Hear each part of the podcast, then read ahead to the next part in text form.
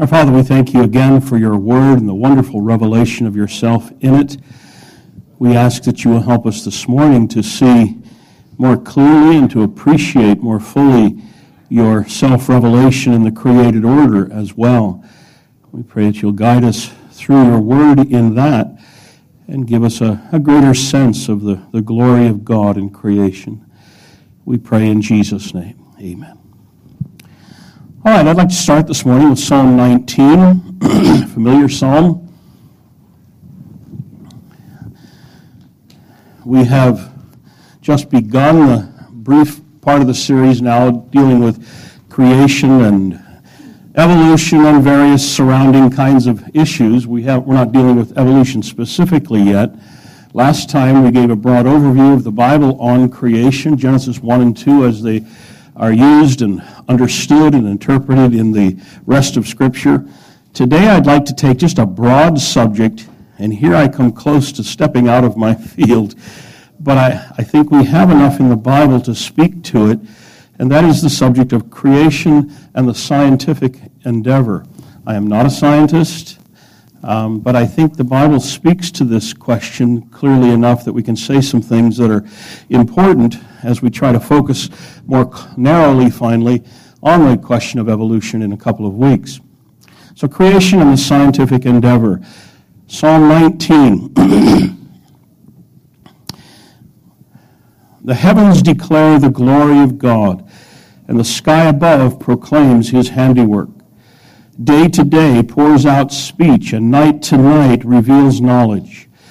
There is no speech, nor are there words, whose voice is not heard.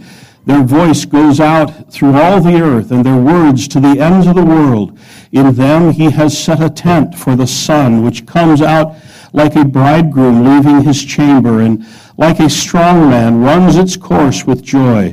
Its rising is from the ends of the heavens, and its circuit to the end of them and there is nothing hidden from its heat. All right, you're familiar with this psalm. It's a these opening verses speak of what we call general uh, revelation, where God speaks, but he speaks by means of the created order. In verse 1, heavens declare the glory of God, and the sky above proclaims his handiwork. Remember in the Psalms, you have the basic uh, working of poetry in Hebrew is parallelism. It's not rhyme, it's not rhythm, it's parallelism. You have usually two lines that are in parallel with one another.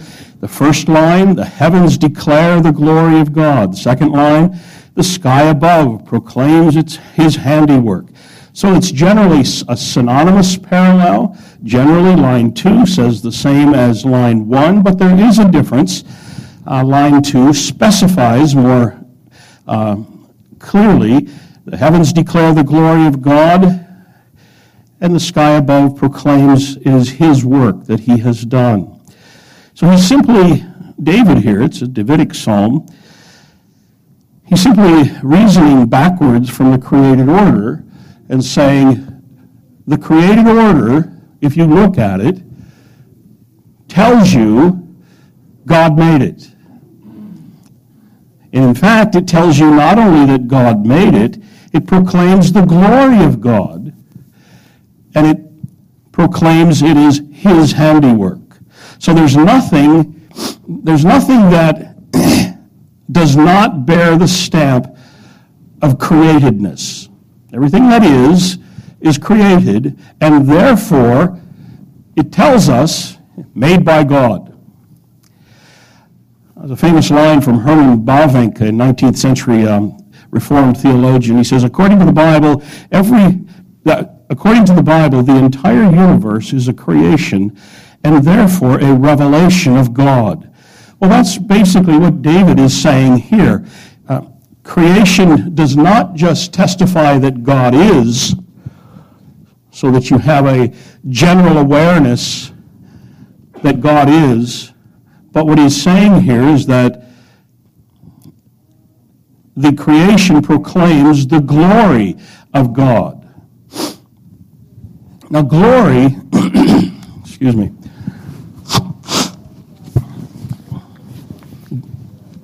glory is not quite an attribute of God. Glory is more like the sum total of God's attributes. Put all his perfections together and speak of him, and that is his glory. Something like that is the idea of the word glory. And his point here is that the created order shouts of the greatness of its maker.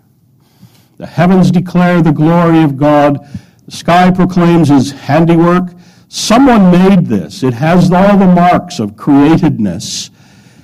And therefore, in turn, it declares the greatness of the one who made it.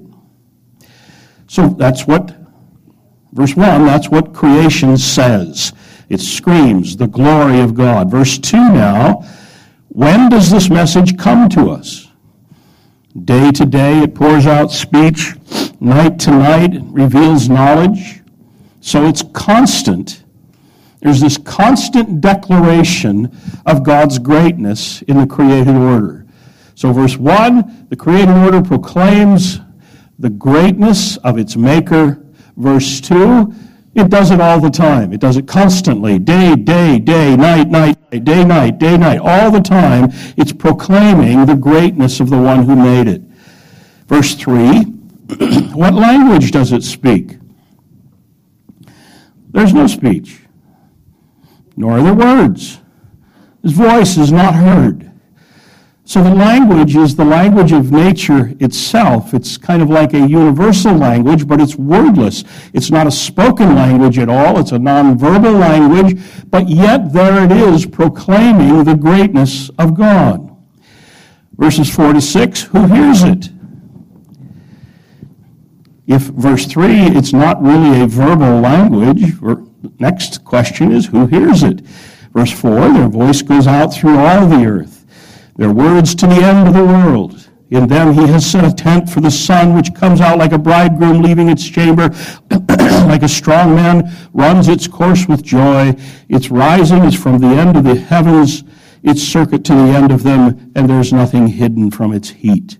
So the sun shines everywhere, everyone feels its heat, and that's the proclamation of God's glory in the created order. It goes everywhere, and everyone feels it, and everyone senses it. Every man and woman created hears this, what is being proclaimed in the created order, understand it, understands it. There's something in us that responds to it. There's something in us that recognizes intuitively that all of this screams created. And it tells us then something of the greatness of the one who made it. So the point here in these verses is that God's self revelation in the created order is wordless, but it is understandable, it's perpetual, and it's universal. Everyone hears it, everyone understands it.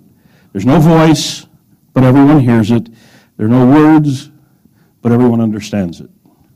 That's verses 1 to 6. Now, we call this, theologians like to grab these big concepts and give it a, a name. We call this general revelation. It's not special revelation in the sense that God speaks to an individual or he speaks in words. We'll talk some about that later, maybe. But it's general revelation. God making himself known universally to all people, perpetually, but yet non-verbally, in a general way, speaking a wordless language through the created order. Now, for David here, verses 1 to 6, that's a point of marvel. And David is reflecting on the creation that we have this in the created order, this one universal language, relentlessly testifying of the greatness of God. Now, the atheist can deny it. The evolutionist might attempt to explain it away. But David is saying, there it is, just the same. Always proclaiming the greatness of God. Always proclaiming the greatness of God. There it is, perpetually, relentlessly proclaiming the greatness of God. Yes?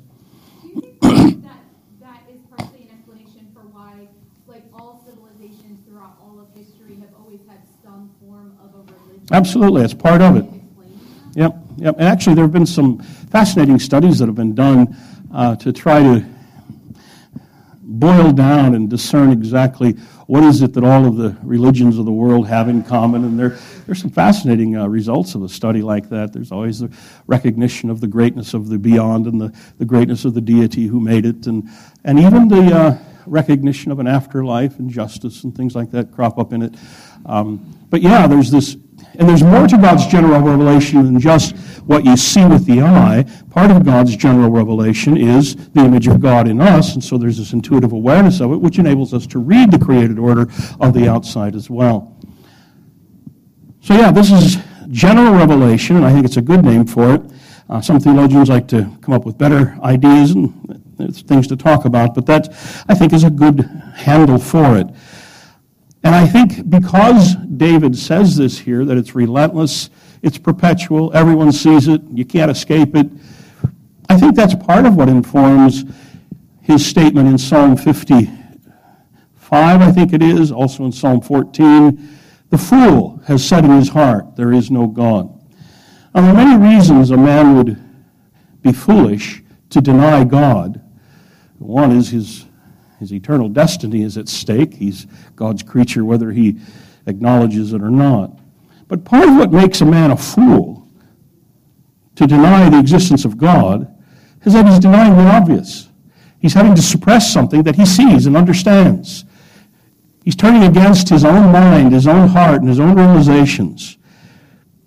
And that's what David's point here is. We have this relentless testimony of God in the created order.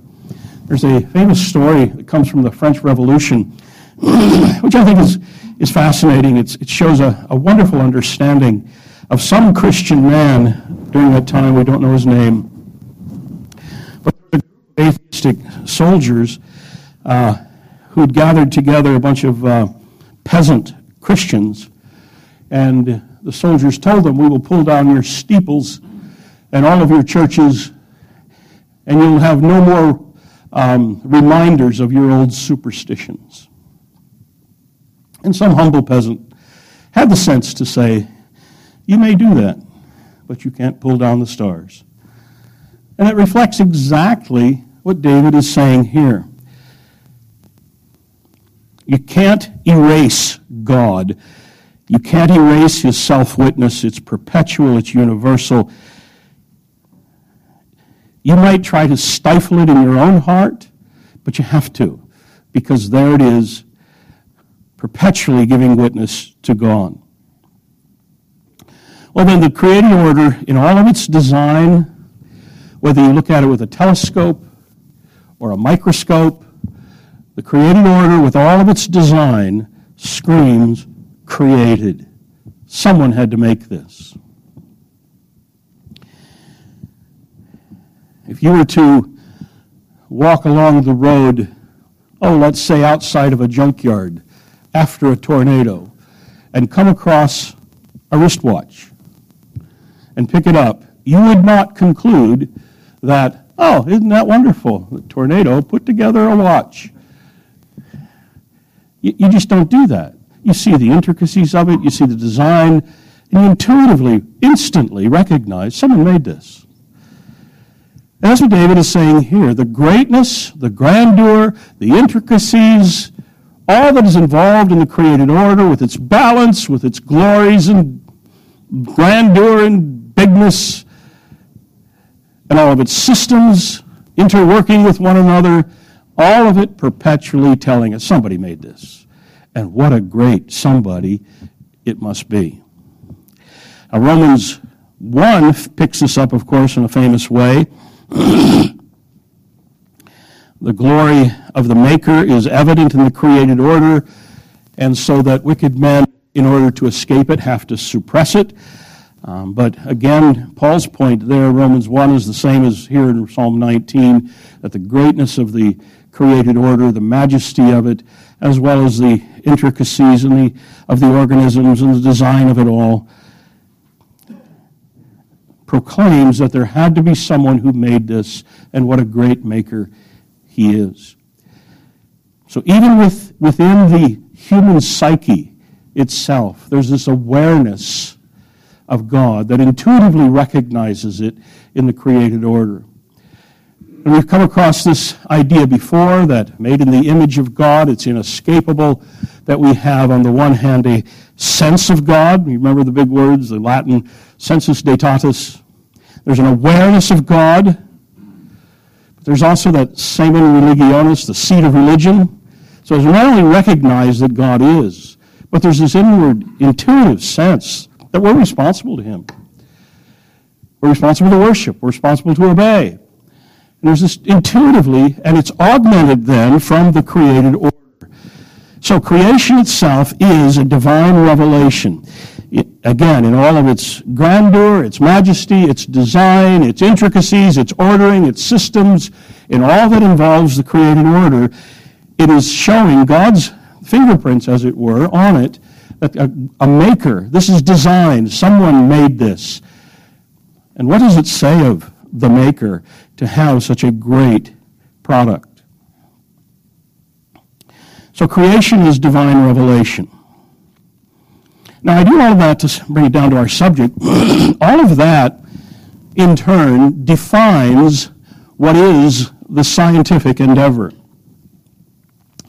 The scientific endeavor is just, if we can put it in simplest terms, is just an uncovering and a discovering of what God made. Or we could put it this way the scientific endeavor is simply a discovering and explaining of what God said when He said, Let there be. And when He said, Let it be this way, and let it be this way. The scientific endeavor is simply trying to uncover that to discover it, to explain it, and to see how it works. And this is exactly what explains the Christian origins of science. It was originally Christians who had their minds set on uncovering the greatness of God in the created order, which speaks of Him and lets them learn what it says about God. What that says at the outset, then, so far as the Christian is concerned, with regard to science, you often hear that terminology like the conflict between God and science, or faith and science. I'm going to have to clarify some of those terms in a second, but what we ought to see first of all is that the Bible and science, or faith and science, or theology and science, are not enemies. They're friends. God has spoken in the created order. He does so with certain clarity. He does so with authority, and a Christian ought to be at the forefront of trying to understand what it is God has said in, the, in His creation. So, again, and I want you to see this, that when you read through Genesis 1, and God said, Let there be light. And God said, Let it be this way. And God said, Let this be. And then God says, Let it be this way. And then God says, Let there be this. And He says, Let that be this way. That is the foundations of the scientific endeavor to understand what it is God made. God has ordered his universe for his purpose in history, and he made it accordingly. So, for example, if you want to look at it, it's verse you know very well, Genesis 1:14. And God said, Let there be lights in the expanse of the heavens to separate the day from the night, and let them be for signs and for seasons and for days and for years. Let me read it one more time. God said, Let there be lights in the expanse of the heavens to separate the day from the night, and let them be for signs and for seasons and for days and for years. So here we have God creating the world, but he's creating it with a purpose, and he creates it to function in such a way that it will serve his purpose. Now, scientists have, particularly Christians, in the work of science, have tried to spell this out in detail, and it's fascinating to see how they do that. And in fact, in a few weeks, we'll see some videos where some professional scientists will uh, do that. But just briefly, things like the sun is at the precise distance from the earth so as not to annihilate life. It allows the, uh, to sustain life.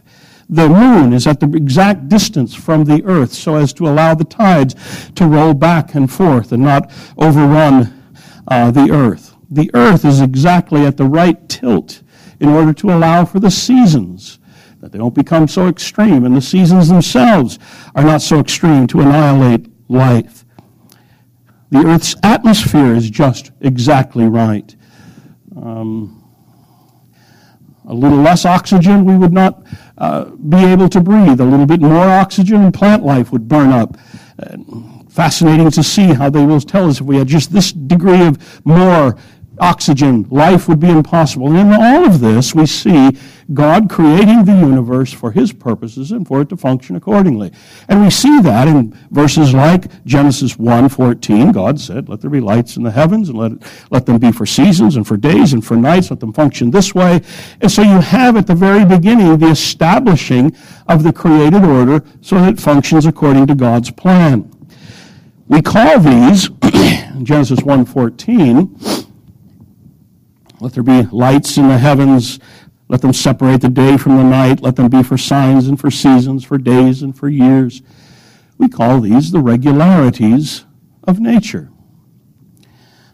Now, to the biblical writer, when we see these regularities of nature, day, night, day, night, day, night, seasons, seasons come and go, all at predictable intervals, day, night, years, seasons,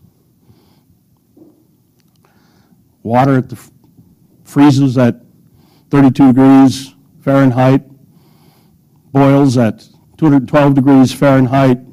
That may vary at other elevations and things, but there are mathematical explanations for that, scientific analysis for that as well. All of these regularities, these patterns that you see in nature, to the biblical writers, these are patterns that God spoke into being when He said, Let there be, and let it be this way, and let it be that way. This is the created order established by God. Now, to the scientists, these are, we call them laws. Laws of planetary motion, laws of gravity, and so on. We have these laws that we look at. And to observe those laws, to discover them, to explain them, to reduce them to mathematical equations. To explore those laws is simply to discover and to articulate what it is God said when He said, let it be this way and let it be that way. This was, in fact, a marvel to Albert Einstein, who claimed to be an atheist, but he marveled at this point that the created order could be discovered in this way of reducing it all to mathematical uh, formulas and seeing the laws, what we call laws of nature, to see behind it some brilliant mind, he said, or some brilliant spirit that put all this in place. How do we explain that? And that's David's marvel in Psalm 19 that we said. And so, in fact, the entire scientific endeavor depends on the observable uniformity, of, of nature. We have these patterns, we have these regularities. Without them, there would be no science. There would be no scientific endeavor. It would all be random. But because there are these regularities, these patterns, science Scientists then have something to investigate. There's a design, there's an order, there's a regular pattern, there's orderliness to it, there's a structure, there are systems and designs in place. Sun comes up every morning, predictable times. The seasons come at every, every season at predictable times. There's the constancy of gravity. There's the freezing point and the boiling point. And there are all of these patterns and regularities in the created order. And we see them all then in these, what we call laws, in the constancy of it, the consistency of it, there's a well orderedness of it. And in the scientific endeavor, what, what scientists are doing then is this is what's called scientific induction. Just pull it all together, observe it all, and see what it is then that God has said when He put it into being. In fact, we'll see in a minute that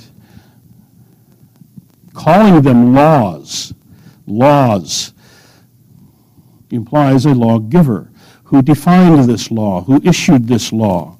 And what we want to say with David is that it simply is a reflection of the will and the mind of the Creator. Now, without those regularities, without those patterns, dependable patterns, regularities in nature, there is no science, there is no scientific endeavor. There's nothing to study, it would all be random. And this, again, is the origins of modern, of, uh, modern science. Now, as I say, this is not my field. I think the Bible speaks to this plainly enough to say what we've said. The best book that I can recommend on this broad subject of it is by Vern Poythress down at Westminster. He's one of the most widely learned, most deeply learned men that I know. Um, doctorates in theology and mathematics and things like that. And he, he has maintained through his teaching uh, New Testament at, at Westminster, maintained his uh, involvement and interest in scientific studies and things like that all along through the, through the years. And one of his books, fascinating book called Redeeming Science. And in chapter one of this of his book, he explores how scientific laws reflect God. And he begins with some, I think, some interesting observations, but then he narrows it to something uh, I think even more forceful. And his point here is that though many scientists may claim that they are atheists, the whole scientific endeavor, uh, Vern um, pushes, the whole scientific endeavor presupposes the theism that atheistic scientists will deny. And so the atheistic scientists can claim there is no God, and Vern wants to push back at them and say that you cannot account for science, you cannot account for the scientific endeavor apart from those theistic presuppositions. You can do science, you can do it, but you can't account for that science apart from the theism that you're denying. And so he starts in with some things. Everywhere, the, these laws of nature are everywhere present. They are constant, always. So they are omnipresent and they are immutable. These laws are immaterial and invisible. You don't see them, but you see their effects. What does that sound like? These laws are truthful, absolutely truthful, and infallibly they are laws. Their law of gravity is true whether you believe it or not. Jump out of a building, you'll find out the law of gravity is true. You'll find out also that God exists. These laws are powerful. The whole universe conforms to them. They're never violated. They can't be. They're omnipotent. These laws are tr- both transcendent, beyond, transcendent, and immanent, in. So these laws are both transcendent and immanent. They transcend the world by exercising power over it, conforming everything to it, but they're also immanent in the world in that it touches and holds its dominion even in the smallest particles of all of creation. And here's where I think it gets more forceful. These laws of science are personal. These laws of science are personal. Law implies lawgiver law of nature. Laws of nature appear to be personal as well. And what he means by that is that these laws are rational. Well, that's the, the sine qua non of, of, of, of the scientific law. They're rational. It's something you can understand. You can reduce it to mathematical equations and, and formulas and so. There's a rationality to the laws. How do you account for that? Rocks are not rational. Trees are not rational. Not even the animals are rational in that sense. Rationality of the laws, that's an attribute of personhood. These laws can be articulated, they can be expressed, they can be communicated, they can be understood. And he says, not just the rational thoughts, um, not, not just are these rational thoughts, but they're, they're capable of symbolic communication. There's the mathematical formulas. The original law, we don't know that it was written. It evidently was not. We've not heard it spoken when God said, let there be and let it be this way. We didn't hear that. But before it to be a law, it must be expressible in language. And in fact, these laws of science, these laws of nature are. They're translatable to human language. We can describe it, we can represent it, its restrictions, we can give its qualifications, we can give definition, and all of that. That's not the activity of rocks or trees or animals. It reflects personhood, rationality.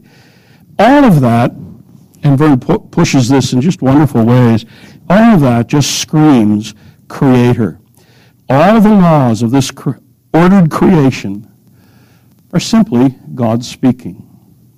God telling us what he said when he put it in order in the first place. And that's what ultimately what David has in mind in Psalm 19.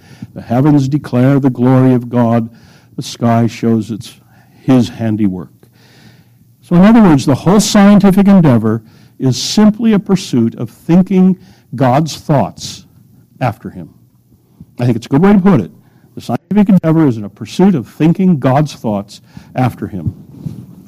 What was that woman's name? Vern what? Verne Poythress, P O Y T H R E S S. Here's another book that I gave Isaac uh, a year or two ago called uh, Redeeming Mathematics. A fascinating study, too. Beyond me, but fascinating. Yes? Um, see if I can explain this right. So, one of the other things that uh, in the industry I work in, and then even like home gardening, if you think about it with seeds, right? When you're growing stuff, um, you can take scientific laws, but you like there's a point where they just can't explain why that seed turns into a tree, right? Yeah. Or why in like a environment where um, you're going to make like a vaccine or something like that, why that biological grows, Yeah. right? So it's really neat sometimes I find to like to see all that they understand, and then they get to this point where they can't explain it, and you look in history and okay, there's there's stuff that you know in history we just didn't know yet, we couldn't explain, Yeah. like does the revolve around the Yeah. earth or vice versa, right? But it's almost like it's getting down to a granulation where it's like, nope, this is just Yeah. This is When you're left to say either we don't know or it's a reflection of the designer. He made it that way. And that's what we want to say is that we have an explanation for that. Yeah, Frank. I know that, like, many times the, the Christian heart sometimes feels hopeless when it comes to what we're seeing around us in the world. But i- if you go back into Genesis, it's riddled with accounts of hatred towards God. And I think what you have to see is that they didn't have all that science and information back then. The people today who still hate God have now a larger tool bag of information to go at you and say, now here are all these reasons why there is no God. And if you have, for example, in education, a teacher that is a really good presenter or somebody that can be very persuasive, it's easy to move the mind of a novice into Oh, yeah. believing their hatred. Yeah. Now, on the flip side, it's also a little easier for us with the science to convince that there is a God. But ultimately, you can look at Hitler, who convinced an entire culture that the Jews were not full man, they were only three quarter human, and convinced them to kill Jews. So if you have somebody that persuasive, you can create a hatred of God, which we've seen throughout life, throughout the history of man. But ultimately, God saves man. So our strength is in that God will choose to elect you to be part of his kingdom, and we gently need to go about that by witnessing without being harsh, but using our knowledge base to help guide them in Yeah. that. So we have to battle that hatred. Oh, yeah. It's been like that ever since And the you- beginning of time. The, the Darwinian and the atheist have the advantage in one sense, and that is it is the natural heart of every man to suppress the truth and to we're alienated from God naturally until there's that enlightenment that you're talking about. But still there's and this is where I want to go next, the Christian apologist wants to press all of this, that's really where I've been going with all of this. And he wants to say there is no accounting for the scientific endeavor apart from we've been looking at here this morning. This is God at work. This is a reflection of His mind and His design. And there's no accounting for what you do as a scientist apart from it. Now, you can do your work as a scientist, but you cannot account for it apart from these presuppositions. Some of you are familiar with, I think, with the uh, famous debate between Greg Bahnsen and uh, I think it was Robert Stein from the University of uh, California Berkeley, I think, something like that. Um, Greg Bahnsen was actually a friend of Greg's, right? Uh, Pastor Greg. Um, Greg Bahnsen was, was one of the leaders in the thinking of what we call Van Tillian presuppositionalism, that you can't account for your work apart from theistic presuppositions. And the debate is famous because Bahnsen was just ruthless with this atheistic professor, just ruthless with him, and, and wouldn't let him go. And it was pretty clear, I think, to all uh, who had the upper hand in the debate. Uh, he's expecting to deal with evidences and things like that, and, and Bahnsen goes to the root of the matter. So you can't account for keeping your checkbook apart from the presuppositions that I hold. You're borrowing from me every time you do it. And every time you, you involve yourself in your um, scientific work, you're borrowing from my presuppositions to do it. You can do the science, but you can't account for it on naturalistic grounds. Um, so contemporary scientists can deny God, and they can deny that he exists, but they can't, ex- can't explain how they do their work. Where do these laws come from? Yeah, Pastor Gordon. Uh, Greg, uh, Dr. Bahnsen said to the, uh, the opponent, he says, he started out by saying, the fact that you showed up here on time to debate me means I won the debate. oh, he was ruthless. It was, it's, it's, a fascinating debate. It's, it's available uh, here and there. Um, it was just fascinating debate. Um, but yeah, they want to push this that you can't explain in the work that you do from it. So how do you explain these laws? How do you explain the rationality of these laws that you work with? How do you explain the laws of reason, the laws of logic that are so fundamental to your work in investigating these laws and in explaining them? How do you explain where this logic comes from? How do you discover it? Where, how do you account for the work that you do as a scientist? And ultimately the answer has to come back to it is a reflection of the mind of God in making what he made. Pastor Boyd. When we talk to the unbeliever, he finally gets to the place where he says, Well, I don't know. He's pushed it as far as he wants to. I think we need to say to him, That's not true.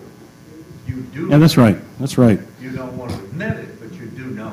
Yeah, I think that's an implication of Romans chapter 1, verse 18. They suppress the truth.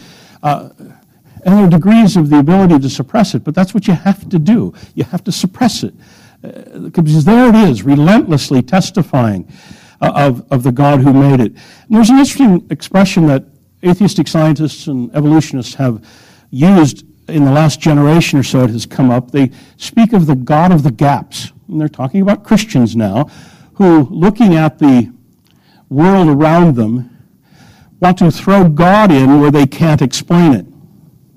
Can't explain what happened? That must be God. Can't explain what happened? That must be God who does it.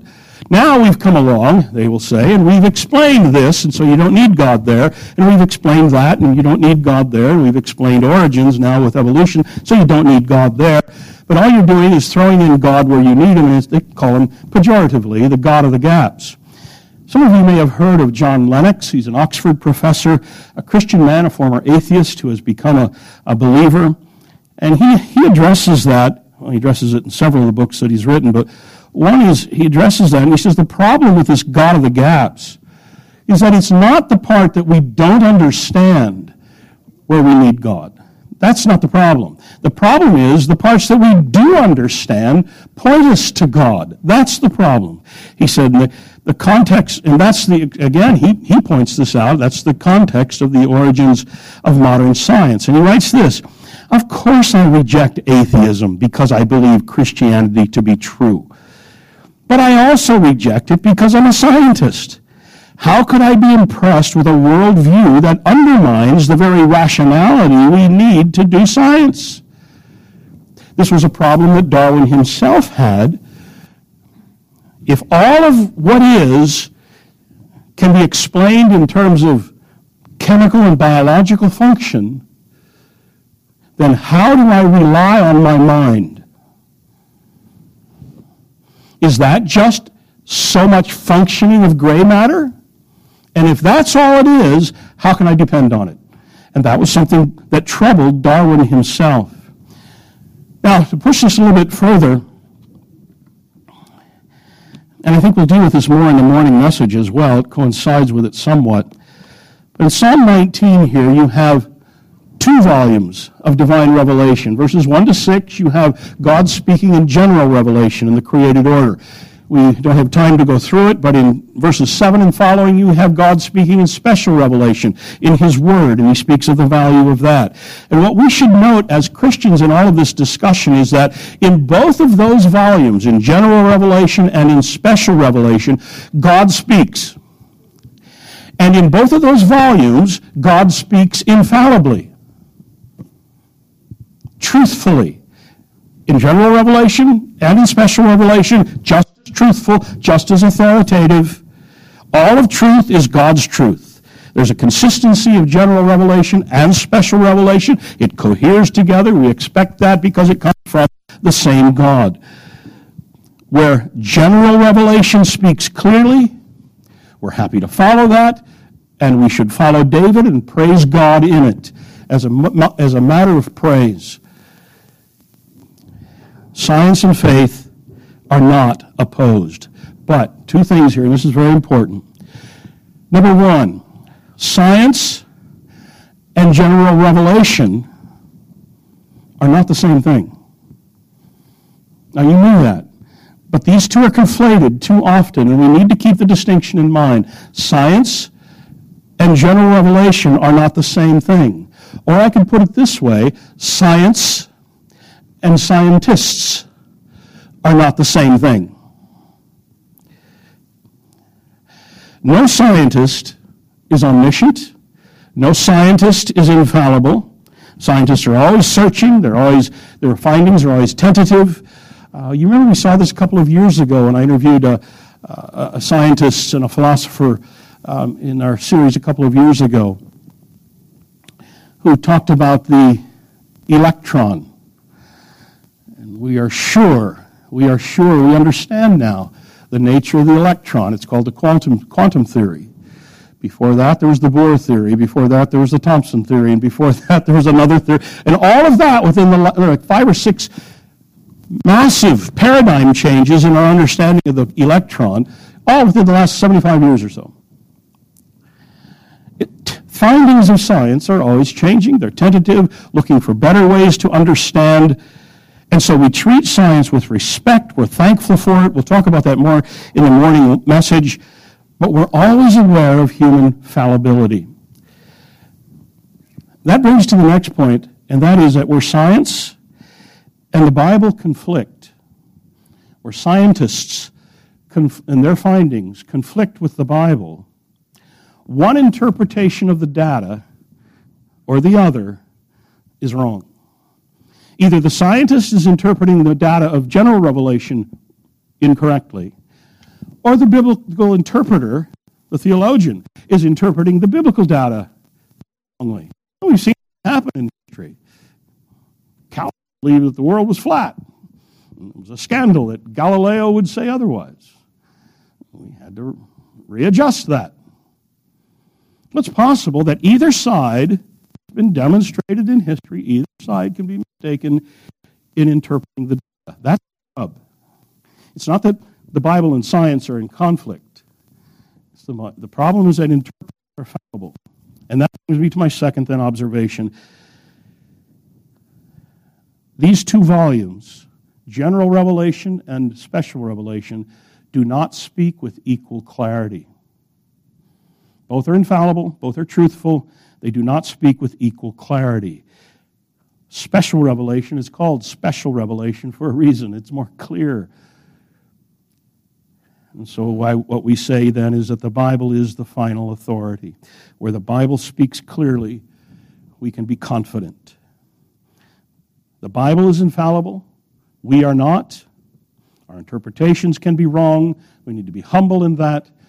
But at the end of the day, we have to see that the Bible speaks more clearly than any scientist interpreting general revelation. One more thing, then, quickly. And this is, I think, a, a good end at Spurgeon on Psalm 19. In his earliest days, the psalmist, while keeping his father's flock, had devoted himself to the study of God's two great books, nature and scripture. And he had so thoroughly entered into the spirit of these two only volumes in his library that he was able, with a devout criticism, to compare and contrast them, magnifying the excellency of the author as seen in both. How foolish and wicked are those who, instead of accepting the two sacred tomes and delighting to behold the same divine hand in each, spend all their wits in endeavoring to find discrepancies and contradictions. We may rest assured that the true vestiges of creation, quote unquote, will never contradict Genesis, nor will a correct cosmos be found at variance with the narrative of Moses. He is wisest who reads both the World Book and the Word Book as two volumes of the same work and feels concerning them, My Father wrote them both. All right, think out of time. We have to go. There's no time for questions. Uh, you're dismissed.